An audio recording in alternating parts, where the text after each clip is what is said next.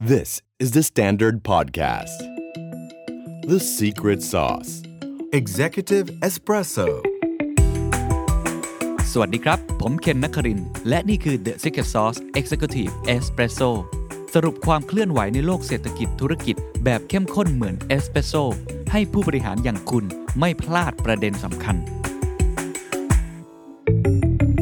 สวัสดีครับสวัสดีคุณผู้ชมทุกท่านนะครับที่กำลังรับชมผ่าน Facebook Live ช่องทางของ The Standard นะครับแล้วก็ YouTube Live ของ The Secret Sauce นะครับคุณอยู่กับผมเคนนครินทร์วรรณกิจไพบูลย์นะครับวันอาทิตย์ที่สิบแปดกรกฎาคมเวลาประมาณ สองทุ่มนะฮะ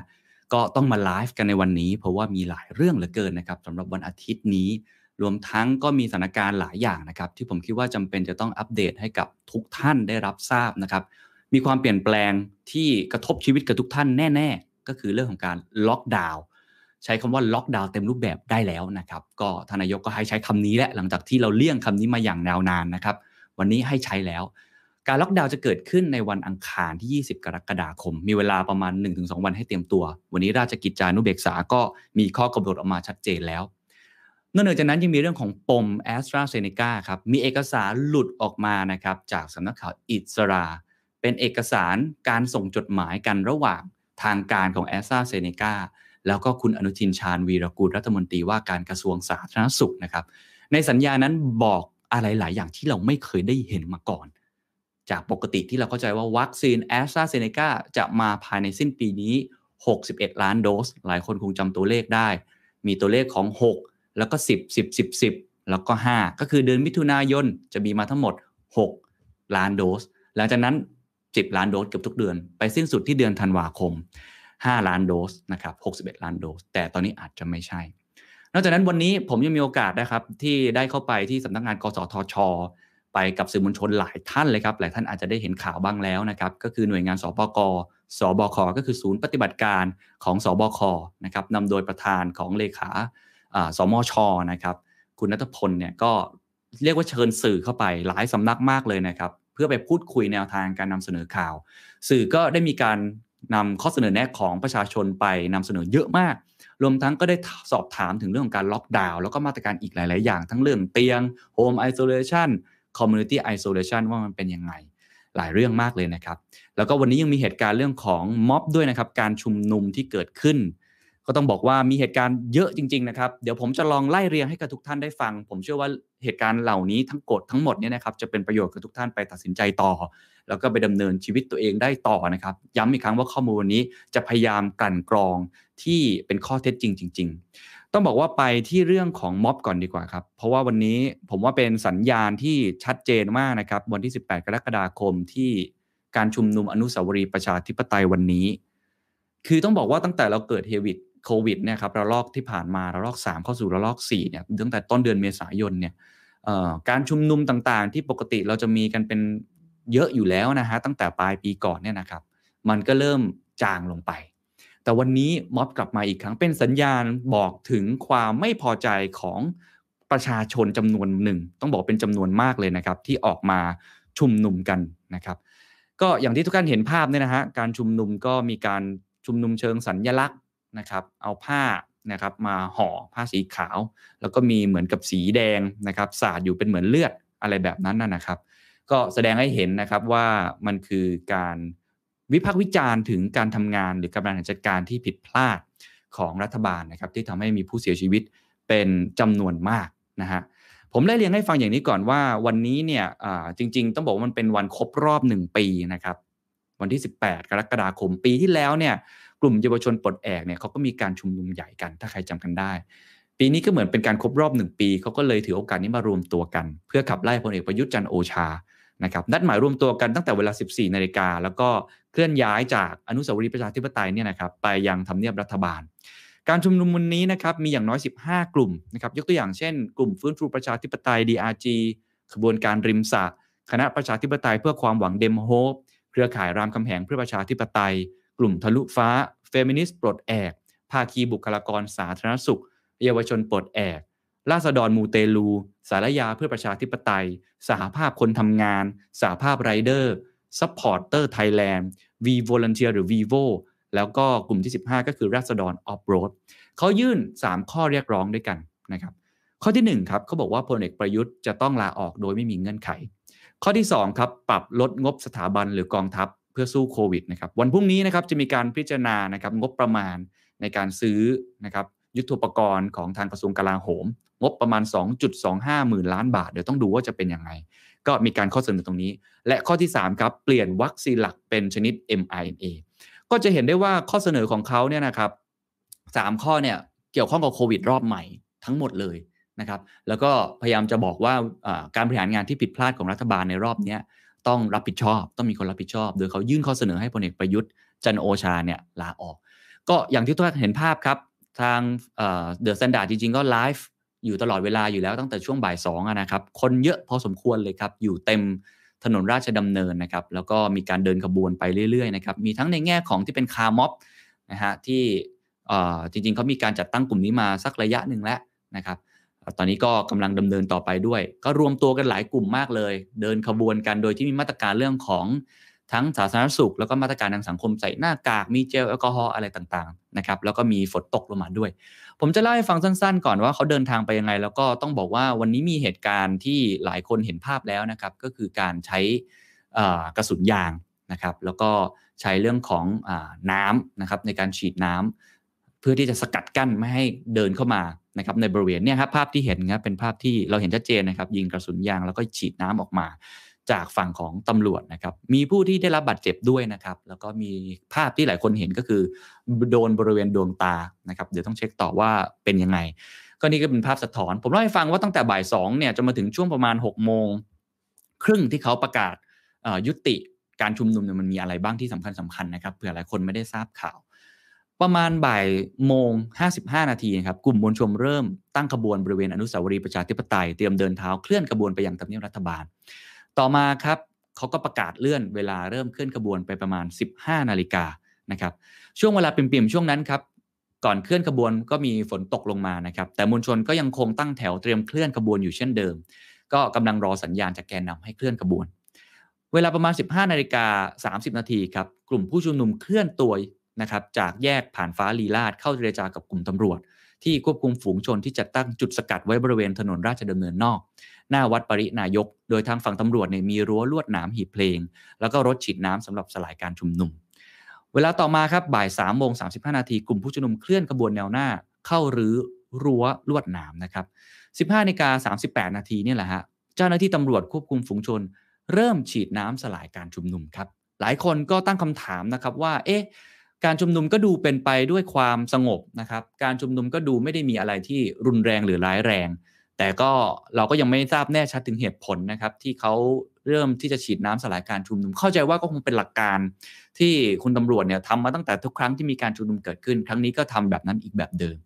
พอเวลา สิบหกนาฬิกาสิบเอ็ดนาที อันนี้แหละครับเจ้าหน้าที่ตำรวจควบคุมฝูงชนเริ่มใช้กระสุนยางเพื่อสลายการชุมนุมก็เกิดเป็นภาพที่หลายคนเนี่ยเห็นนะฮะแล้วก็รู้สึกว่าไม่ค่อยสบายใจสักเท่าไหร่หลังจากนั้นครับกลุ่มผู้ชุมนุมก็ได้รับบาดเจ็บจากกระสุนยางได้รับผลกระทบจากการใช้แก๊สน้ำตาเป็นจำนวนมากนะครับผู้ชุมนุมก็เริ่มมีการนำหุ่นรูปร่างคล้ายศพเนี่ยแขวนตามรั้วลวดหนามที่เจ้าหน้าที่ตำรวจนำมากั้นถนนขวางผู้ชุมนุมเอาไว้ช่วงประมาณ สิบเจ็ดนาฬิกาครับเกิดการปะทะหน้าทำเนียบรัฐบาลระหว่างตำรวจควบคุมฝูงชนแล้วก็กลุ่มผู้ชุมนุมโดยฝั่งตำรวจเนี่ยใช้แก๊สน้ำตาจำนวนมากในการสลายการชุมนุมใส่ทั้งกลุ่มผู้ชุมนุมแล้วสื่อมวลชนก็โดนไปด้วยนะครับ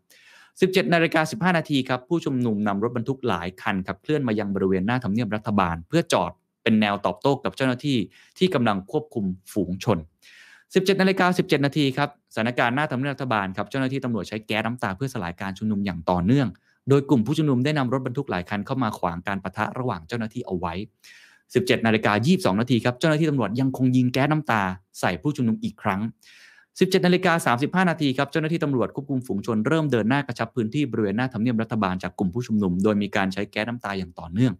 สิบเจ็ดนาฬิกาสี่สิบห้านาทีครับขบวนรถบรรทุกของกลุ่มผู้ชุมนุมครับเริ่มถอยออกจากบริเวณหน้าทำเนียบ สิบแปดนาฬิกาห้านาทีครับผู้ชุมนุมถอนออกจากแยกสะพานผ่านฟ้าลีลาศมาสมทบที่แยกนางเลิ้งประชาชนยังคงปักหลักอยู่ที่จุดนี้แล้วก็ สิบแปดนาฬิกาสามสิบนาทีครับกลุ่มเยาวชนปลดแอกหรือ Free Youthประกาศอย่างเป็นทางการผ่านเพจ Facebook ครับว่ายุติการชุมนุมแฮชแท็กก็คือม็อบสิบแปดกรกฎาคมให้มวลชนจากแยกนางเลิ้งเดินทางกลับเส้นยมราชและก็รอติดตามนัดหมายครั้งต่อไป อันนี้ก็เอามาประมวลให้ทุกท่านได้เห็นภาพนะครับการชุมนุมในวันนี้จริงๆต้องบอกว่าเป็นการชุมนุมโดยอย่างสงบนะครับไม่ได้มีเหตุการณ์อะไรรุนแรงจากฝั่งผู้ชุมนุมนะครับแต่ว่าก็มีการใช้กำลังจากเจ้าหน้าที่ก็คือการยิงแก๊สน้ำตานะครับรวมทั้งมีการฉีดน้ำนะครับแล้วก็มีเรื่องของกระสุนยางเกิดขึ้นด้วยก็คงจะต้องติดตามกันต่อไปครับว่าหลังจากนี้นะครับเหตุการณ์การชุมนุมจะเกิดขึ้นอย่างไรต่อนะครับทางเพจเยาวชนปลดแอกก็บอกว่าน่าจะมีการชุมนุมอีกแต่ผมว่านี่มันเป็นสัญลักษณ์อย่างหนึ่งที่แสดงให้เห็นครับทุกท่านว่าตอนนี้มันมีกลุ่มประชาชนจำนวนมากที่ไม่พอใจการบริหารงานของรัฐบาลอยู่จำนวนหนึ่งอยู่แล้วนะครับในโซเชียลมีเดียตอนนี้ออกมานอกโซเชียลมีเดียและมาอยู่ในบริเวณท้องถนนนะครับก็ต้องตามกันต่อว่าหลังจากที่มีการประกาศเนี่ยครับพระราชกิจบริหารราชการในสถานการณ์ฉุกเฉินในราชกิจจานุเบกษาฉบับที่ยี่สิบแปดที่จะเริ่มใช้วันอังคารนี้ที่ยี่สิบกรกฎาคมเนี่ยการชุมนุมจะยังมีต่อเนื่องอยู่หรือไม่แต่นี่คือสัญลักษณ์ที่แสดงให้เห็นแล้วนะครับว่ามีกลุ่มคนจำนวนหนึ่งที่ไม่พอใจนะครับกับการบริหารของรัฐบาลในตอนนี้อ่ะผมเอามาฝากในตอนนี้นะครับทีนี้มาดูกันอีกเรื่องนึงครับก็คือเรื่องของการล็อกดาวน์นะครับหลายคนสงสัยมากเลยครับว่าสรุปแล้วอ่านแล้วอ่านอีกครับวันนี้ตั้งแต่เช้านะออกเอกสารมาว่าสรุปมันห้ามหรือไม่ห้ามกันแน่แล้วสรุปแล้วหรือแค่ขอความร่วมมือกันแน่แล้วถ้าฉันเปิดร้านอาหารอยู่ฉันจะทำยังไงต่อฉันเดินทางไปนอกจังหวัดได้ไหมจะเดินทางไปทำงานเหมือนเดิมได้หรือไม่ในห้างสรรพสินค้าร้านอาหารทำอย่างไรร้านแบบไหนเปิดได้ไม่ได้มันจะมีข้อคำถามเกิดขึ้นมากมายนะครับวันนี้ก็ต้องบอกว่าสื่อมวลชนจำนวนมากเลยนะครับก็เลยได้รับเชิญนะครับไปที่สำนักงานกสทช.ตอนแรกจะไปที่เอ่อไปที่ทำเนียบรัฐบาลนะครับแต่ว่าเนื่องจากว่าเขามีเรื่องของม็อบเกิดขึ้นนะครับก็กลัวจะไม่สะดวกก็เลยมาที่สำนักงานกสทช.แทนประธานเนี่ยก็คือคุณณัฐพลนาคพานิชนะครับซึ่งเป็นเลขาสมช.แล้วก็เป็นประธานในเรื่องของสปก.แล้วก็สบค.ก็คือศูนย์ปฏิบัติการของสบค.เอ่อถ้าท่านเห็นภาพที่คุณหมอแลบแพนด้าแชร์ออกมาก็จะได้เห็นนะครับว่ามีใครไปบ้างผมว่าเป็นการรวมตัวของสื่อมวลชนใหญ่ๆครั้งหนึ่งนะครับจริงๆต้องบอกว่าตลอดเวลาในช่วงโควิด สิบเก้า เนี่ยสบคมีการเรียกสื่อมวลชนไปคุยเป็นระยะระยะนะครับไปเรียกต้องบอกว่าไปปรับไม่ใช่ปรับทัศนคตินะครับผมย้ำย้ำอีกครั้งไปรับฟังนะครับว่าสื่อมวลชนมีความคิดเห็นอย่างไรแต่วันนี้นะครับตามภาพเห็นไหมครับมีตั้งแต่คุณสรยุทธนะครับมีตั้งแต่พี่หนุ่มกัญชัยนะครับแล้วก็มีตั้งแต่คุณพุทธอภิวันนะครับแล้วก็มีอีกหลายๆช่องทางมากๆนะครับเยอะมากเลยหลายช่องมาพี่แยมถาปณีสำนักข่าวหลายๆสำนักก็มารวมตัวกันรวมทั้งมีท่านสมศักดิ์นะครับอธิบดีกรมการแพทย์นะครับมีอธิบดีกรมควบคุมโรคมีเรื่องของเลขาธิการสปสช.คือทุกๆหน่วยงานที่จะตอบคำถามกับสื่อมวลชนได้ไปเนี่ยมีสองประเด็นด้วยกันครับหนึ่งก็คือไปเพื่อชี้แจงนะครับหมายถึงว่าทางสบคเขาอยากจะชี้แจงว่ามาตรการล็อกดาวน์รายละเอียดมันเป็นยังไงแล้วสื่อมวลชนจะได้ถามต่อนะครับอันที่สองก็คือไปเพื่อรับฟังข้อเสนอแนะของสื่อมวลชนซึ่งผมพูดตรงนี้เลยนะฮะผมพูดตรงนี้เลยแล้วกันนะครับว่าสื่อมวลชนจัดเต็มนะครับจัดเต็มมากนะครับก็วิพากษ์วิจารณ์กันตามเนื้อผ้าในสิ่งที่เราเห็นว่ามันทำได้น่าจะได้ดีกว่านี้นะครับเดี๋ยวผมอาจจะเล่ารายละเอียดเพิ่มเติมว่ามีการคอมเมนต์อะไรในรูปแบบไหนยังไงกันบ้างนะฮะแต่ว่าอยากจะเล่าให้ฟังอย่างนี้ก่อนนะครับว่าไอ้เรื่องของการล็อกดาวน์ที่วันนี้เราได้เห็นเนี่ยรายละเอียดมันเป็นยังไงบ้างอันที่หนึ่งเนี่ยต้องบอกก่อนว่าสิ่งที่เปลี่ยนแปลงมากที่สุดทุกท่านฮะเปลี่ยนแปลงเยอะที่สุดในครั้งนี้นะครับคือเรื่องของกำหนดพื้นที่จังหวัดควบคุมสูงสุดเพิ่มอีกสามจังหวัดอันนี้อันที่หนึ่งนะครับอันนี้คือชัดๆเอาที่ชัดๆก่อนนะฮะอันที่ไม่ค่อยชัดเนี่ยเดี๋ยวว่ากันว่าจะมีอะไรเพิ่มเติมหรือไม่แต่ว่าเอาที่ไม่ค่อยชัดก่อนนะครับอันที่หนึ่งครับกำหนดพื้นที่จังหวัดควบคุมสูงสุดเพิ่มอีกสามจังหวัดนะครับจากตอนแรกมีสิบจังหวัดตอนนี้เพิ่มมาเป็นสิบสามจังหวัดนะครับควบคุมสูงสุดและเข้มงวดที่สุดเพิ่มมาก็คือชลบุรีฉะเชิงเทราแล้วก็อยุธยานะครับเพราะฉะนั้นหลังจากนี้มาตรการที่ออกมาสำหรับพื้นที่ในโซนนี้จะรวมชลบุรีฉะเชิงเทราแล้วก็อยุธยาข้อที่สองครับที่เปลี่ยนชัดเจนที่สุดนะครับท่านเลขาสมช.พูดชัดเจนมากคือปรับเปลี่ยนเวลาเคอร์ฟิวคือเคอร์ฟิวต้องบอกว่าระลอกแรกถ้าใครจำกันได้ล็อกดาวน์ครั้งแรกเมื่อเดือนประมาณเมษายนปลายเดือนมีนาคมปีสองพันห้าร้อยหกสิบสามตอนนั้นเวลาเคอร์ฟิวอยู่ที่ประมาณ ยี่สิบสองนาฬิกา ถึง สี่นาฬิกาครั้งนี้ปรับเวลาเคอร์ฟิวครับเพิ่มอีกหนึ่งชั่วโมงก็คือ ยี่สิบเอ็ดนาฬิกา ถึง สี่นาฬิกานะครับอันนี้คือวิธีการในการทำงานของเขานะฮะปรับเพิ่มเวลานะฮะ ยี่สิบเอ็ดนาฬิกา ถึง สี่นาฬิกาอันที่สามครับที่เป็นที่ถกเถียงกันในห้องประชุมวันนี้มากๆนะครับทุกท่านคือสรุปแล้วใช้คำว่าขอความร่วมมือ หรือคำว่าห้ามตกลงเอาไงกันแน่ท่านเลขาสมชใช้คำนี้เลยครับที่ขึ้นหน้าจอเลยครับเขาบอกเลยครับว่าหนึ่งใช้คำว่าล็อกดาวน์ได้เต็มรูปแบบแล้วครั้งนี้คือการล็อกดาวน์สองคำว่าขอความร่วมมือจะใช้น้อยที่สุดหรือเขาพูดอย่างนี้ประโยคนี้ผมโค้ดมาเลยแล้วกันว่าผมไม่ได้พูดนะฮะแต่เป็นท่านเลขาสมชพูดเลยว่าไม่มีแล้วคำว่าขอความร่วมมือเพราะในห้องประชุมนะฮะมีการพูดกันในเรื่องนี้ว่าสรุปแล้วคุณจะขอความร่วมมือแบบเดิมหรือเปล่าถ้าคุณขอความร่วมมือแบบเดิมประชาชนก็จะเข้าใจแบบเดิมถูกไหมครับทุกคนก็ยังงงว่าพรุ่งนี้เราจะไปทำงานแบบปกติหรือเปล่าท่านเลขาสมชก็พูดเลยครับว่าไม่ใช่แล้วกับคำว่าขอความร่วมมือสื่อมวลชนก็เลยถามเขาว่างั้นใช้คำว่าห้ามได้ไหมจะได้ประกาศทั่วหมดเลยทุกสื่อจะได้ใช้คำว่าห้ามตรงกันให้หมดท่านบอกว่าใช่ใช้คำว่าห้ามได้แล้วแต่มีวงเล็บถ้อยท้ายว่ายกเว้นเท่าที่จำเป็นเดี๋ยวผมจะลงรายละเอียดให้ว่ายกเว้นของท่านคืออะไรยกเว้นเท่าที่จำเป็นเพราะฉะนั้นโดยสรุปครับคำว่าขอความร่วมมือปัจจุบันไม่มีนะฮะอันนี้คือสิ่งที่ท่านพูดมาให้ใช้คำว่าห้ามห้ามออกนอกเคหสถานอันนี้คือคือสิ่งที่ผมคิดว่าเป็นการยกระดับเข้มข้นมากๆหลายคนคอมเมนต์มาแล้วเยียวยายังไงแล้วห้ามยังไงกำหนดเวลาไหมในการที่จะออกไปได้กี่ครั้งหนึ่งหรือสองครั้งทำเหมือนอิตาลีไหมอังกฤษไหมอันนี้ผมบอกตามตรงไม่ชัดเจนยังไม่ชัดเจนจากหน่วยงานสบคยังไม่ชัดเจนเช่นเดียวกันแต่เขาพยายามค่อยๆยกระดับคือคุณณัฐพลเนี่ยบอกชัดนะครับในห้องประชุมว่าเขาอยากให้มันค่อยเป็นค่อยไปคือค่อยเป็นค่อยไปก่อนเพื่อที่จะค่อยๆยกระดับดูว่าสถานการณ์เป็นอย่างไรแล้วค่อยปรับความเข้มข้นขึ้นก็มีโอกาสที่อนาคตจะมากขึ้นกว่านี้แบบอู่ฮั่นมีมีโอกาสนะครับแต่วันนี้เอาตอนนี้ก่อนนะครับว่าไม่มีคำว่าขอความร่วมมือผมย้ำอีกครั้งว่าตอนนี้ใช้คำว่าห้ามได้แล้วแต่ห้ามรายละเอียดมันเป็นยังไงมันจะมีรายละเอียดเยอะเพราะว่าถ้าห้ามทั้งหมดคงเป็นไปไม่ได้หลายคนก็ต้องออกไปข้างนอกซื้อยาซื้ออาหารหลายคนก็ต้องออกไปทำงานนะจะให้ทำยังไงเดี๋ยวลองดูว่าเป็นยังไงไอ้ห้ามแล้วมันมีห้อยท้ายพ่วงท้ายว่ายกเว้นเท่าที่จำเป็นนะครับอันนี้แหละฮะที่สำคัญอ่ะเราลองไปดูเอกสารครับที่วันนี้สมช.ได้ทำมาให้ในการแถลงให้กับสื่อสารมวลชนนะครับเราไปดูทีละอันสรุปข้อกำหนดฉบับที่ยี่สิบแปดนะครับอ่ะเดี๋ยวลองเลื่อนสไลด์ไปเลยนะครับเราจะเห็นเลยครับสรุปข้อกำหนดที่ยี่สิบแปดเขาบอกว่าความมุ่งหมายของมาตรการในตอนนี้นะครับชัดๆเลยเห็นเห็นสีแดงไหมครับเขาบอกเลยครับว่าความมุ่งหมายในตอนนี้เพื่อลดการออกนอกเคหสถานของประชาชนเพื่อลดการออกนอกเคหสถานของประชาชนเห็นไหมครับแล้วก็อันข้างล่างครับเห็นไหมครับเพื่อชะลออัตราการระบาดที่รุนแรงของโรคโดยต้องหยุดยั้งการกระทำใดๆที่เป็นความเสี่ยงหรือเป็นเหตุให้เชื้อโรคแพร่ระบาดออกไปอ่ะเพราะฉะนั้นชัดเจนครับเพื่อลดการออกนอกเคหสถานของประชาชนคือห้ามไม่ให้ออกทีนี้ไอ้ห้ามไม่ให้ออกเนี่ยมันยังไงฮะรายละเอียดมันคงต้องมีเนาะอ่ะเราดูสไลด์ถัดไปจะเริ่มเห็นข้อความชัดเจนมากขึ้นนะครับเขาบอกอย่างนี้ครับเขาบอกว่าข้อกำหนดฉบับที่แปดการลดและการจำกัดการเคลื่อนย้ายการเดินทางให้ประชาชนในเขตพื้นที่ควบคุมสูงสุดและเข้มงวดสิบสามจังหวัดนะครับคือกรุงเทพปริมณฑลพื้นที่สี่จังหวัดชายแดนภาคใต้แล้วก็อีกสามจังหวัดเมื่อกี้ที่เพิ่มขึ้นมาเลี่ยง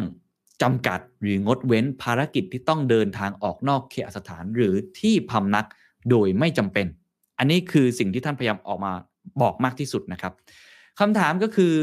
เลี่ยงจำกัดหรืองดเว้นเนี่ยเหมือนเดิมครับมันจะเลี่ยงได้ยังไงเนี่ยเมื่อบางคนยังต้องออกอยู่ถ้าคุณจะชัดเจนจริงๆวันนี้ก็มีการเสนอครับสื่อมวลชนก็บอกว่าถ้างั้นก็ห้ามชัดเจนไปเลยมีกฎหมายมีอะไรชัดเจนไปเลยห้ามไปเลยสื่อมวลชนจะได้ไปบอกท่านก็บอกว่ามันห้ามไม่ได้ทั้งหมดยังไงก็ต้องมีข้อยกเว้นอื่นๆอีกซึ่งก็คือตามมาอันนี้แต่โดยสรุปเขาไม่อยากให้ใครออกมานอกเคหสถานเรื่องการเยียวยาต้องบอกว่ามีแค่เดือนเดียวออกมายังไม่ชัดเจนเช่นเดียวกันผมต้องพูดกันตามตรงนะฮะอ่ะแล้วต่อไปฮะว่าแล้วเว้นอะไรบ้างเว้นหนึ่งการเดินทางเพื่อจัดหาเครื่องอุปโภคบริโภคที่จำเป็นต่อการดำรงชีวิตยังออกไปได้ถ้าท่านจะออกไปซื้ออาหารยาเวชภัณฑ์การเดินทางเพื่อพบแพทย์เพื่อเข้ารับบริการทางการแพทย์และสาธารณสุขการรักษาพยาบาลการรับวัคซีนป้องกันโรคอันนี้ออกได้นะครับเนี่ยมีคนถามครับว่าเพิ่งจองวัคซีนนะครับให้คุณพ่อยังไปได้ไหมคะคุณเหมียวถามมานะครับได้ครับยังไปได้อยู่นะครับถ้ายังเข้าข่ายอันนี้ยังได้อยู่เดี๋ยวทีมงานสไลด์ยังไม่ถึงนะครับขออีกอันนึงข้างบนก่อนเราจะเห็นนะครับว่าชัดเจนมากเอาเว้นด้านนี้นะครับเรื่องของการออกไปเรื่องยาอะไรต่าง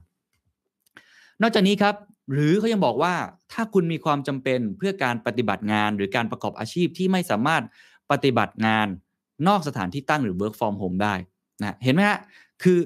สรุปแล้วก็คือถ้าคุณออกไปเพื่ออุปโภคบริโภคทุกอย่างจะเป็นยาจะเป็นอาหารจะเป็นอะไรต่างๆได้ออกได้นะครับอันนี้ชัดเจนนะได้หรือถ้าคุณมีความจำเป็นเพื่อไปปฏิบัติงานหรือการประกอบอาชีพที่ไม่สามารถปฏิบัติงานนอกสถานที่ตั้งหรือ work from home ได้ไปได้ไหมได้ครับถ้าคุณยังต้องไปโรงงานอยู่ถ้าคุณยังต้องไปทำไอตัว cloud kitchen อยู่คุณต้องไปขายของอะไรต่างๆไปได้อยู่นะครับยังได้อยู่นะอันนี้ย้ำชัดอีกครั้งนึงทีนี้ไอ้ข้อนี้แหละครับที่มันมีรายละเอียดที่มันแตกต่างกันออกไปเพราะฉะนั้นความไม่ชัดเจนที่เกิดขึ้นอันนี้ผมบอกตามตรงคือประชาชนก็ยังงงว่าสรุปแล้วตรงไหนได้หรือไม่ได้กันแน่เพราะบางคนก็จะบอกว่าฉันก็ work from home ไม่ได้อยู่ดีอันนี้ต้องเคลียร์กันต่อแต่อย่างน้อยนี่คือข้อสรุปสั้นๆที่ออกมาตอนนี้นะครับมีคนบอกว่าแล้วพวกบริษัทที่ยังไม่ยอมให้พนักงาน work from home ล่ะครับโดยเฉพาะพวกบริษัทญี่ปุ่นก็ต้องบอกว่าถ้าไม่ได้จริงๆ work from home ไม่ได้ก็ยังออกนอกบ้านได้ถ้าเราอ่านจากเอกสารนี้อ่ะนะฮะอ่ะต่อมาครับสไลด์ถัดไปครับจะเราจะเห็นเลยนะครับว่าเขามีบุคคลที่ได้รับการยกเว้นตามข้อกำหนดฉบับที่ยี่สิบเจ็ดคือฉบับก่อนหน้านี้คนที่ได้รับการยกเว้นที่ยังจะสามารถออกไปได้หนึ่งด้านการสาธารณสุขออกได้แน่นอนสองการขนส่งเพื่อประโยชน์ของประชาชนนะอาหารยาเวชภัณฑ์เครื่องมือแพทย์สินค้าอุปโภคบริโภคไปรษณีย์สิ่งพิมพ์พวกนี้เพื่อขนส่งนั่นแหละได้อยู่สามการขนส่งขนย้ายประชาชนยังได้สี่การให้บริการหรืออำนวยประโยชน์เพื่ออำนวยความสะดวกให้กับประชาชนยังได้ห้าการประกอบอาชีพที่จำเป็นและหกกรณีจำเป็นอื่นๆที่ได้รับอนุญาตเป็นการเฉพาะรายจากพนักงานเจ้าหน้าที่ก็คลุมเครือไหมครับก็ถึงบอกครับมันก็ยังมีข้อคลุมเครืออยู่นะครับมันก็ยังไม่ค่อยชัดเจนอยู่นะฮะบางคนก็บอกก็ฉันก็อยู่ในข้อตรงนี้เพราะฉะนั้นฉันก็ยังออกได้นี่แหละฮะเป็นสิ่งที่ผมว่าสบคต้องออกมาเคลียร์เหมือนกันเพราะมันก็ยังไม่ชัดเจนจริงเพราะต้องเอาทั้งหมดเนี่ยบางคนก็บอกว่าอ่ะก็ผมก็อยู่ในเข้าข่ายอันนี้นี่ก็ยังออกอยู่พรุ่งนี้ต้องดูครับวันอังคารต้องดูครับวันพุธต้องดูครับว่าประชาชนจะสับสนหรือไม่ซึ่งวันนี้สื่อมวลชนก็ได้พูดกันนะครับว่าประชาชนสับสนแน่นอนว่าสรุปแล้วจะห้ามหรือไม่ห้ามจะเอายังไงกันแน่แต่ตอนนี้ถ้าบอกว่าห้ามนะครับแต่มันมีข้อยกเว้นดังกล่าวแต่ละคนเป็นยังไงก็ต้องลองไปประเมินกันเองนะฮะอ่ะต่อมาครับดูสไลด์ถัดมานะครับอันนี้แหละครับผมจะไปเร็วหน่อยเขาบอกว่ากำหนดพื้นที่ห้ามออกนอกเขตสถานเพิ่มเติมเว้นแต่จะได้รับอนุญาตจากพนักงานเจ้าหน้าที่ห้ามบุคคลใดในเขตพื้นที่ควบคุมสูงสุดและเข้มงวดออกนอกเขตสถานในระหว่างเวลา ยี่สิบเอ็ดนาฬิกา ถึง สี่นาฬิกา ของวันรุ่งขึ้นต่อเนื่องเป็นระยะเวลาอย่างน้อยสิบสี่วันอันนี้ชัดเจนนะครับอันนี้อันนี้ถ้าออกมาโดนจับแน่นอนนะเขาจะเห็นการรายงานหน่วยงานความมั่นคงอะไรต่างๆมากมายอันนี้ชัดเจนก็คือหลัง ยี่สิบเอ็ดนาฬิกา ถึง สี่นาฬิกา ออกไม่ได้นะอันนี้ออกไม่ได้แน่นอนยกเว้นว่าต้องไปขออนุญาตอันนี้จะเข้มงวดกว่าแน่นอนนะครับคิดว่าคงจะต่อไปเรื่อยๆนะครับถึงประมาณสิบสี่วันนับไปตั้งแต่วันที่ยี่สิบกรกฎาคมเนี่ยก็จะอยู่ที่ประมาณวันที่สองสิงหาคมก็เดี๋ยวมาประเมินสถานการณ์กันอยู่นะครับต่อมาครับสไลด์ถัดมาครับจะเห็นเลยครับว่าการกำหนดเงื่อนไขอันนี้แหละครับที่ทุกท่านถามมาว่าเนี่ยฮะแล้วอะไรที่ไม่ได้บ้างแล้วออกมาจะเป็นยังไงจะขออนุญาตยังไงนี่ครับอันนี้ครับเขาจะพยายามทำให้การเดินทางของท่านลำบากครับจะมีการเกณฑ์นะครับ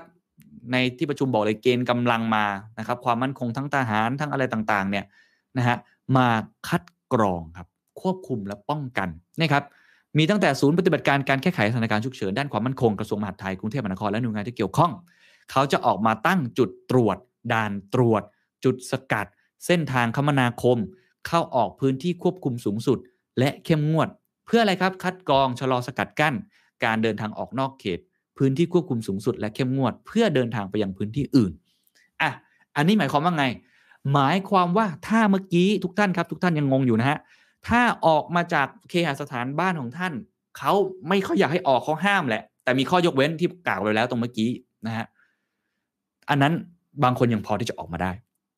แต่ถ้าท่านจะออกนอกพื้นที่ที่ท่านอยู่ในสิบสามจังหวัดนี้นะครับสิบสามจังหวัดนี้นะฮะทั้งหมดนี้ถ้าท่านจะออกมานอกพื้นที่เหล่านี้เขาจะมีด่านสกัดที่เข้มงวดสุดๆครับอันนี้เขาบอกเลยครับจะมีด่านสกัดที่เข้มงวดสุดๆไปเลยฮะเพื่อทำให้คุณไม่สะดวกที่จะเดินทางออกจะเดินทางออกต้องมีทุกอย่างครับใบอนุญาตอะไรต่างๆเขาคงต้องขอดูนะครับอันนี้แหละครับที่ค่อนข้างจะห้ามจริงๆเพราะฉะนั้นผมสรุปอย่างนี้ดีกรีความเข้มข้นของมันแล้วกันนะฮะอันนี้อธิบายทุกท่านได้เข้าใจมากขึ้นต้องบอกว่ามาตรการที่ออกมาพูดตามตรงมันก็ยังไม่ค่อยชัดเจนอยู่ดีนะครับ แต่ที่ผมพยายามจะสื่อสารกับทุกท่านให้เข้าใจได้มากที่สุดที่นำมาพูดต่อหนึ่งห้ามแน่ๆนะครับก็คือเรื่องของการเดินออกนอกสถานที่พื้นที่ควบคุมจังหวัดที่ควบคุมสูงสุดและเข้มข้นสูงสุดสิบสามจังหวัดนั้นเช่นคุณอยู่กรุงเทพคุณจะออกเนี่ยเขาจะสกัดคุณอย่างเต็มที่คล้ายๆล็อกดาวน์รอบแรกเครื่องบินต่างๆก็จะงดบินนะครับเรื่องของรถไฟเรื่องของเส้นทางคมนาคมเขาจะพยายามซีลพวกนี้ไว้ทั้งหมดนะครับก็อันนี้ทำได้ไม่ได้อีกเรื่องนึงนะฮะเนี่ยมีคนบอกว่าด่านระหว่างจังหวัดควบคุมยากมากใช่อันนี้อีกเรื่องนึงอันนี้ผมไม่ได้พูดว่าเขาจะทำได้ไม่ได้เดี๋ยวต้องไปประเมินกันต้องมีอุปสรรคแน่นอนอยู่แล้วแต่นี่คือมาตรการเชิงนโยบายที่ออกมาในเชิงปฏิบัติต้องบอกเลยว่ายากครับและเชิงในปฏิบัติค่อนข้างสับสนแต่วันนี้คือสิ่งที่ชัดเจนที่สุดที่ออกมาแต่ถ้าเป็นการออกนอกเคหสถานไม่นับเวลาเคอร์ฟิวคือ ยี่สิบนาฬิกา ถึง สี่นาฬิกา นฮะอันนั้นออกไม่ได้แต่ถ้าอันอื่นก็ยังดูอยู่ครับว่าคุณอยู่ในเกณฑ์เงื่อนไขยกเว้นหรือเปล่าอันนี้แหละครับที่เป็นช่องโหว่ที่สื่อมวลชนหลายท่านก็สงสัยว่าจะยังไงกันแน่คุณสรยุทธครับก็เลยพูดมาประโยคนึงซึ่งหลายคนก็อมยิ้มนะในที่ประชุมเขาบอกว่าสุดท้ายแล้วเนี่ยมันเหมือนเป็นการขอความร่วมมือขั้นสูงสุดใช่ไหมอ้าวมันเหมือนจะไม่ห้ามเลยห้ามแต่มีข้อยกเว้นไม่ใช่ขอความร่วมมือแบบเดิมอ่ะขอความร่วมมือขั้นสูงสุดละกันก็พูดมาเป็นประโยคแบบนี้ซึ่งเขาก็ยังไม่ได้ตกลงอะไรกันเขาบอกว่าจะไปทำการบ้านต่อนะครับก็เดี๋ยวลองดูว่าสบคจะทำการบ้านต่อยังไงเพราะว่าอันนี้ผมต้องบอกเลยว่ามันไม่ชัดเจนมากๆแต่นี่คือสิ่งที่เขาพยายามจะพูดออกมาลองไปดูสไลด์ถัดไปรายละเอียดอื่นการขนส่งสาธารณะครับทุกท่านครับเขาจะจำกัดจำนวนผู้โดยสารที่ใช้บริการไม่เกินร้อยละห้าสิบของความจุผู้โดยสารสำหรับยานพาหนะแต่ละประเภทลดลงครึ่งหนึ่งแน่นอนครับเรือเมล์รถเมล์รถไฟฟ้าลดลงรถเที่ยวลงนะฮะแล้วมันจะเกิดเหตุการณ์อย่างที่ทุกท่านเคยเจอครับก็คือแออัดครับซึ่งอันนี้ท่านเลขาสมชก็พูดชัดเจนครับว่ายอมรับว่าในช่วงวันสองวันแรกอาจจะเกิดเหตุการณ์แบบนั้นได้แต่เพื่อเป็นการประเมินคืออย่างนี้เขาพยายามคิดอย่างนี้ครับเขาพยายามคิดนะครับว่าจะทำยังไงบ้างที่ทำให้ประชาชนออกมานอกเขตสถานให้น้อยที่สุดก็เลยจำกัดเรื่องของการขนส่งสาธารณะไปเลยแต่ทีนี้ถ้าเกิดว่ามันจำกัดไม่ได้แหละครับคือสุดท้ายคนยังออกมาอยู่ดีแล้วมันไปออเรื่องของรถขนส่งสาธารณะรถเมล์คนยังไปยืนอัดกันแล้วก็เนี่ยมันก็เป็นความเสี่ยงในการติดโควิดอยู่ดีท่านก็จะบอกให้เพิ่มจำนวนรถเมล์ขึ้นไปอันนี้เป็นการแก้ปัญหาที่ผมก็ไม่แน่ใจนะว่าทุกท่านคิดยังไงนะครับแต่นี่คือข้อเท็จจริงที่ท่านพูดออกมาแบบนี้เพราะฉะนั้นนะฮะก็ลองดูครับว่าจะเป็นยังไงต่อนะฮะแน่ๆก็คือลดไปร้อยละห้าสิบนะครับเดี๋ยวลองดูว่าปรับไปหน้างานนะครับอันต่อมาครับหลายคนก็สงสัยสิ่งนี้อาจจะคล้ายๆเดิมขึ้นมาหน่อยนะครับก็คือควบคุมแบบบูรณาการเร่งด่วนจำหน่ายอาหารและเครื่องดื่มนะครับร้านอาหารที่จำหน่ายอาหารและเครื่องดื่มให้เปิดดำเนินการได้จนถึงเวลา ยี่สิบนาฬิกา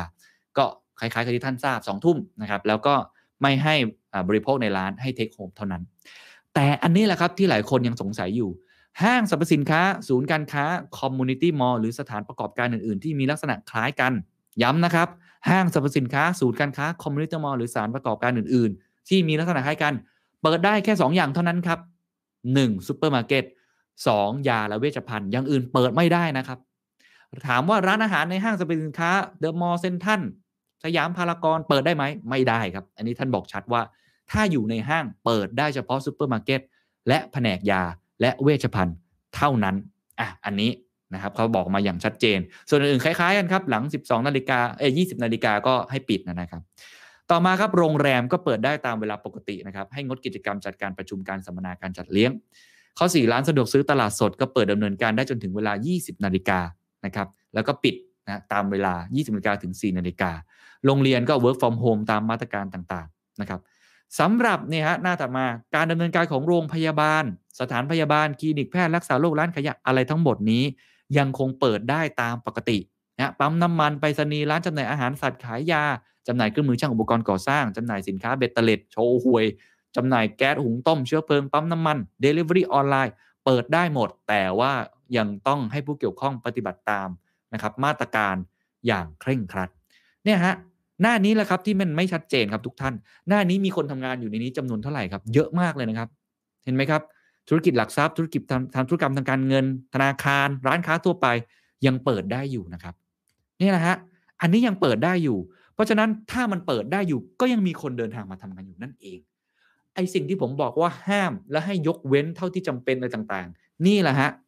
คนก็เลยสับสนยังงงอยู่อันนี้ผมต้องบอกว่าผมไม่ได้มีหน้าที่มาตอบคำถามตรงนี้นะฮะผมมีหน้าที่ในการนำเสนอมาว่านี่คือสิ่งที่เขาทำออกมาเพราะฉะนั้นตรงนี้ต้องบอกว่ามันยังมีความคลุมเครือไม่ชัดเจน ก็ทางสื่อมวลชนก็สะท้อนเสียงนี้ออกไปนะครับว่าต้องทำให้ชัดเจนกว่านี้ว่าจะเอายังไงกันแน่ถ้าท่านจะล็อกแบบสุดๆเต็มรูปแบบท่านก็ต้องเยียวยาเต็มรูปแบบท่านก็ต้องสื่อสารเต็มรูปแบบท่านนายกก็ต้องออกมาพูดเต็มรูปแบบเหมือนรอบแรกแต่ครั้งนี้มันดูแล้วมันก็งงเหมือนกันว่ารายละเอียดเป็นยังไงเรียกได้ว่ารายละเอียดเชิงนโยบายพอที่จะเห็นภาพชัดบ้างแต่เชิงปฏิบัติไม่ชัดนี่ครับหลายท่านงงกันหมดเลยครับว่าสรุปแล้วมันจะยังไงกันแน่ก็อย่างที่ผมบอกแล้วครับมันก็เป็นแบบนี้นะฮะสรุปแล้วก็คือยังยกเว้นเท่าที่จำเป็นอยู่นั่นเองนะฮะส่วนข้อกำหนดอื่นๆที่เปลี่ยนแปลงก็คือ work from home ครับรัฐบาลนะครับราชการ work from home ขั้นสูงสุดเต็มจำนวนอันนี้ชัดเจน หนึ่งร้อยเปอร์เซ็นต์ ขั้นสูงสุดเต็มจำนวนแต่สิ่งที่ทำที่รัฐบาลไม่สามารถบังคับได้นะครับก็คือเรื่องของเอกชนครับไม่สามารถบังคับให้เอกชน work from home เต็มจำนวนได้อันนี้แหละครับที่ผมบอกว่ามันก็จะเป็นการยกเว้นเท่าที่จำเป็นอยู่ดีอ่ะก็โดยสรุปฮะทั้งหมดที่เราเห็นมาตรการมาทั้งหมดเนี่ยในหลายๆสไลด์หน้าทั้งหมดเนี่ยนะฮะเราจะเห็นเลยครับว่าเขาที่ชัดเจนแน่ๆนะพื้นที่จังหวัดเพิ่มมาเป็นสิบสามจังหวัดอันนี้ที่ชัดเจนแน่ๆนะครับเพิ่มมาก็คือเรื่องของจังหวัด อ, อยุธยานะครับเพิ่มของจังหวัดฉะเชิงเทราแล้วก็ชลบุรีเคอร์ฟิวชัดเจนแน่ๆก็คือ ยี่สิบเอ็ด นาฬิกาถึง สี่ นาฬิกาชัดเจนแน่ๆในฝั่งนโยบายที่พยายามจะสื่อสารออกมาคือล็อกดาวน์ห้ามไม่มีคำว่าขอความร่วมมือใช้คำว่าห้ามแล้วแต่ที่ไม่ชัดเจนที่ผมก็ยังตอบทุกท่านไม่ได้เหมือนกันก็คือการห้ามแล้วยังมียกเว้นเอาไว้ครับว่าเท่าที่จำเป็นเพราะร้านต่างๆก็ยังเปิดได้อยู่อันนี้ผมเข้าใจว่าทางสบคก็คงกังวลนะครับคงกังวลเรื่องของเศรษฐกิจไปด้วยก็ต้องย้ำว่าในที่ประชุมก็คงมีความเห็นที่แตกต่างหลากหลายกันเดี๋ยวรอดูครับว่าจะเป็นยังไงฮะชีวิตของแต่ละท่านผมไม่รู้เหมือนกันว่าพรุ่งนี้ถนนจะโล่งหรือเปล่าเพราะถ้าเป็นรอบแรกตอนเดือนเมษายนนะครับในปีสองพันห้าร้อยสิบสามโล่งเลยนะครับถ้าจำกันได้แต่ตอนนี้วันนี้ผมยังเห็นคนออกมาเป็นเรื่องปกติอยู่ดีและผมเชื่อว่าพรุ่งนี้ถ้ามาตรการยังเป็นแบบนี้อยู่คือยังไม่ค่อยมีความชัดเจนอะไรเท่าสักเท่าไหร่มีแต่คำสั่งเอาไว้อย่างนี้มีแต่คำสั่งแต่ในเชิงปฏิบัติคนยังสับสนอยู่ผมก็อธิบายเท่าที่อธิบายได้นะฮะอันนี้แหละครับที่ต้องรอดูจันทร์อังคารหรือวันอังคารดีเดย์ครับไม่รู้เหมือนกันว่าพรุ่งนี้จะมีเรื่องของการสื่อสารจากภาครัฐอย่างไรผมก็เอามาเล่าให้ฟังประมาณนี้แล้วกันนะครับที่วันนี้ทางสื่อก็ได้เข้าไปสะท้อนเสียงนะครับแล้วก็ได้พูดคุยกันมาสู่อีกเรื่องนึงครับนะฮะเรื่องที่สามเราพูดไปแล้วเรื่องม็อบวันนี้นะครับเรื่องล็อกดาวน์วันนี้เรื่องที่สามวันนี้ครับทุกท่านต้องบอกว่าก็คือเรื่องของปมเอกสารวัคซีน AstraZeneca นะวัคซีน AstraZeneca เราจะเห็นเลยว่าตอนนี้เมื่อวานนี้นะครับมีเอกสารหลุดออกมานะครับจากบริษัท AstraZeneca นะครับก็เป็นจดหมายที่ทำให้เราได้เห็นความชัดเจนของสัญญา AstraZenecaที่เราไม่เคยได้เห็นมาก่อนเราไม่เคยเห็นจดหมายนี้มาก่อนนะครับจดหมายที่ขึ้นอยู่เนี่ยเห็นว่า confidential นะครับต้องขอบคุณสำนักข่าวอิสรานะครับเราไม่เคยเห็นจดหมายนี้มาก่อนและเราไม่เคยเห็นว่าสัญญา AstraZeneca เป็นยังไงส่วนใหญ่จะพูดกันว่า non disclosure confidential แต่มีการเปิดเผยออกมาซึ่งเป็นเอกสารจริงนะครับยืนยันแล้วเป็นเอกสารจริงผมก็ตรวจสอบนะครับวันนี้ก็ได้สอบถามนะครับอธิบดีกรมควบคุมโรคนะครับคุณหมอโอภาสก็ชัดเจนนะครับคุณหมออภาสก็ออกมาตอบนะครับว่าสุดท้ายแล้วมันรายละเอียดอะไรมันเป็นยังไงเพราะในจดหมายนี่มีอ้างอิงถึงด้วยผมเล่าอย่างนี้ให้ทุกท่านฟังก่อนนะคือตอนแรกเนี่ย AstraZeneca เนี่ยนะฮะทุกคนเข้าใจว่าปีนี้จะมาทั้งหมดหกสิบเอ็ดล้านโดสทุกคนเห็นรัฐบาลประกาศแผนนี้เป็นการสื่อสารที่ผมว่าชัดเจนที่สุดแล้วทุกคนจำใส่สมองไว้ตลอดเวลาว่าสิ้นปีเราต้องได้หนึ่งร้อยล้านโดสแบ่งเป็นหกสิบเอ็ดล้านโดส AstraZeneca สองล้านโดส Sinovac แล้วก็อีกประมาณสามสิบเจ็ดล้านโดสเป็นวัคซีนอื่นๆ Pfizer Novavax Sputnik ไฟว์ก็ว่ากันไปอันนั้นคือแผนเริ่มต้นตอนนี้มีการเปลี่ยนแล้วนะครับเป็นแผนเริ่มต้นทีนี้เราจะเห็นเลยว่าหกสิบเอ็ดล้านโดสเขาแบ่งเป็นอย่างนี้ครับเดือนมิถุนายนห้าล้านหกล้านโดสหลังจากนั้นกรกฎาคมจนไปถึงเดือนพฤศจิกายนนะครับเดือนละสิบล้านโดสรวมกันก็ประมาณห้าสิบ ห้าสิบมาเดือนสุดท้ายครับเดือนสุดท้ายก็คือเดือนธันวาคมบอกอีกจะมาห้าล้านโดสห้าสิบบวกหกบวกห้าก็หกสิบเอ็ดล้านโดสทุกคนเข้าใจแบบนี้ครับเอกสารนี้เป็นเอกสารฉบับแรกที่บอกให้เห็นชัดเจนครับว่าไม่ได้เป็นแบบนั้นแล้วครับทุกท่านฟังดีๆครั้งครับไม่ได้เป็นแบบนั้นแล้วนะครับก่อนหน้านี้มีสัญญาณออกมาจากรัฐมนตรีช่วยว่าการกระทรวงสาธารณสุข คุณสาธิตปิตุเตชะออกมาให้สัมภาษณ์นะครับเมื่อสัปดาห์ก่อนบอกว่าสัญญาที่เราบอกเอาไว้ว่า AstraZeneca หกสิบเอ็ดล้านโดสภายในสิ้นปีนี้ทำไม่ได้แล้วท่านพูดอย่างนี้เลยเพราะสัญญานี้กินความลากยาวไปจนถึงเดือนพฤษภาคมปีสองพันห้าร้อยหกสิบห้าคือหนึ่งปีเริ่มตั้งแต่พฤษภาคมปีนี้จนถึงพฤษภาคมปีสองพันห้าร้อยหกสิบห้าครับทุกท่านหนึ่งปีเต็มๆที่จะได้เต็มๆหกสิบเอ็ดล้านโดสคุณหารมาก็แสดงว่ามันอาจจะเหลือประมาณสามสิบล้านโดสหลายคนก็กังวลอ้าวสุดท้ายเหลือสามสิบล้านโดสเหรอมันยังไงกันแน่เอกสารฉบับนี้เป็นเอกสารที่บอกชัดเจนที่สุดครับว่ามันเป็นอย่างนั้นจริงๆครับทุกท่านลองดูนะครับมันมีเอกสารเขียนมานะครับเป็นการสั่งจองวัคซีน AstraZeneca ของประเทศไทยลงวันที่ยี่สิบห้ามิถุนายนสองพันห้าร้อยหกสิบสี่จากคุณที่ชื่อว่าจอร์จฮับเบิลเป็นรองประธานฝ่ายกิจการองค์กรทั่วโลกบริษัท AstraZeneca ถึงคุณอนุทินชาญวีรกุลรัฐมนตรีว่าการกระทรวงสาธารณสุขรวมทั้งยังมีการ ซี ซี นะครับส่งต่อให้นายแพทย์โอภาสนะครับอธิบดีกรมควบคุมโรคนั่นเองเขาเขียนอย่างนี้มีประโยคนึงนะครับที่มันมีไฮไลท์ไว้สีแดงผมอ่านให้ฟังอีกครั้งหนึ่งชัดๆนะครับเขาบอกว่าเราเชื่อมั่นว่าในแต่ละเดือนด้วยการผลิตวัคซีนอย่างต่อเนื่องในประเทศไทยกระทรวงสาธารณสุขจะได้รับวัคซีนประมาณทั้งสิ้น ห้าถึงหก ล้านโดสต่อเดือนซึ่งขึ้นอยู่กับผลิตผลของสารที่จะใช้ในการผลิตวัคซีน